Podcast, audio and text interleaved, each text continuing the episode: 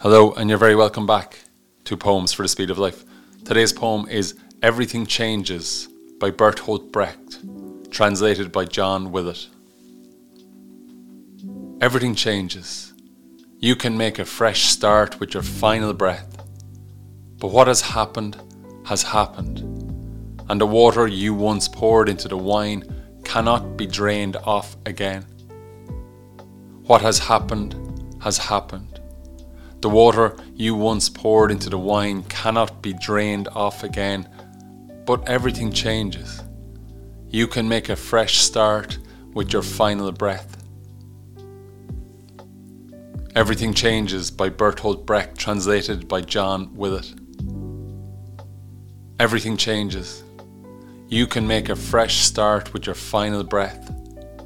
But what has happened has happened, and the water you once poured into the wine cannot be drained off again.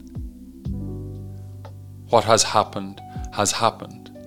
The water you once poured into the wine cannot be drained off again. But everything changes. You can make a fresh start with your final breath. The first time I heard the name Bertolt Brecht, I was in college in Dublin, in University College Dublin, studying English literature. He was a German playwright and poet of the first half of the 20th century. I remember distinctly not reading Bertolt Brecht when I was in college. I remember mostly what went on around the text. He was sort of avant garde. He was influenced by and part of the modernist movement of the first half of the 20th century, which also included the Irish writer James Joyce, the Spanish artist Pablo Picasso, and the Russian filmmaker Sergei Eisenstein all of them trying to make sense of a world of rapidly encroaching technology, politics, and violence. But that's what I remember most about discussions around Bertolt Brecht. It was the gossip almost about the themes of the work and not the work itself. And that's something I strongly dislike about literature.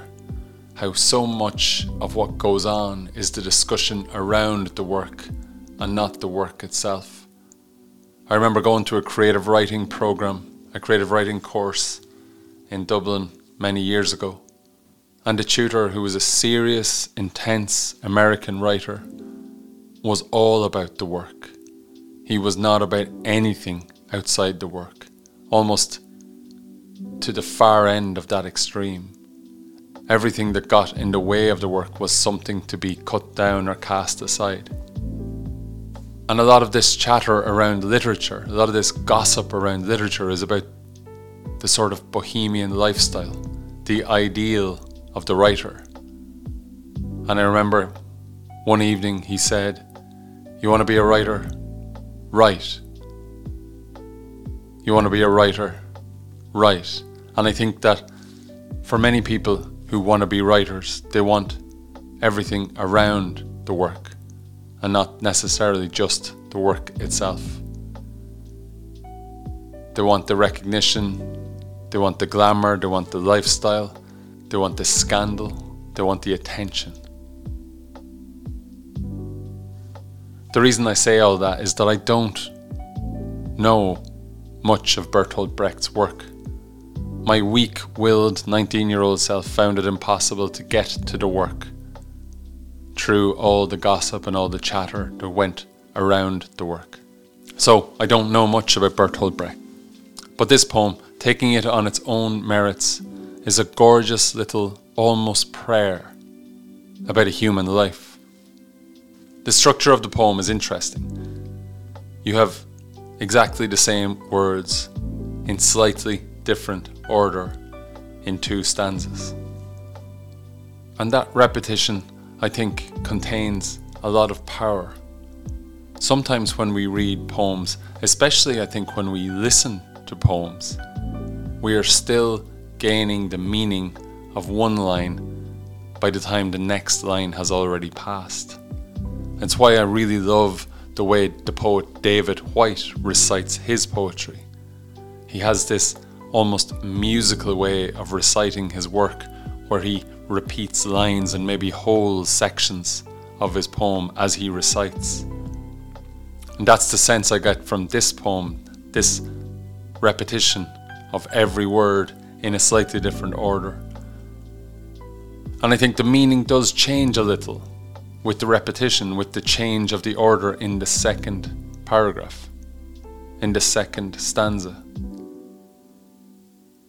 But there are some profound and powerful messages in here. What has happened has happened. And the water you once poured into the wine cannot be drained off again. That downbeat way of ending the first stanza is what starts the second stanza. What has happened has happened. The water you once poured into the wine cannot be drained off again. And then that shift in perspective back to how we started the poem. But everything changes. You can make a fresh start with your final breath. So I think the perspective here is the all important thing. What has happened has happened. We have no control over what has happened. The water we poured into the wine, the things we have spoiled in our lifetimes. We cannot undo that. We cannot go back in time and prevent that spoiling from taking place. However, and the most important part is that we can always, always, always change our perspective. We can change the narrative. We can tell a different story. And in that scarcely believable, sort of incredible, but maybe really, really profound line, you can make a fresh start with your final breath. I don't know if that's possible. But hell, having read it here four times, twice in each reading over the last few minutes, it sort of won me over. I'm not sure if it's possible to make a fresh start with your final breath. I'm not sure if there are religious undertones or overtones to that and the promise of life everlasting, the promise of a heaven. But even without those overtones, there is something truly powerful in the possibility of being able to make a fresh start when we think that everything has come to an end. Shift in perspective, a different story, a different way of viewing things changes everything. As the title of the poem says, everything changes. That's all for this episode. I hope you enjoyed it. I hope you found it valuable. I'll see you again next time on Poems for the Speed of Life. Take care.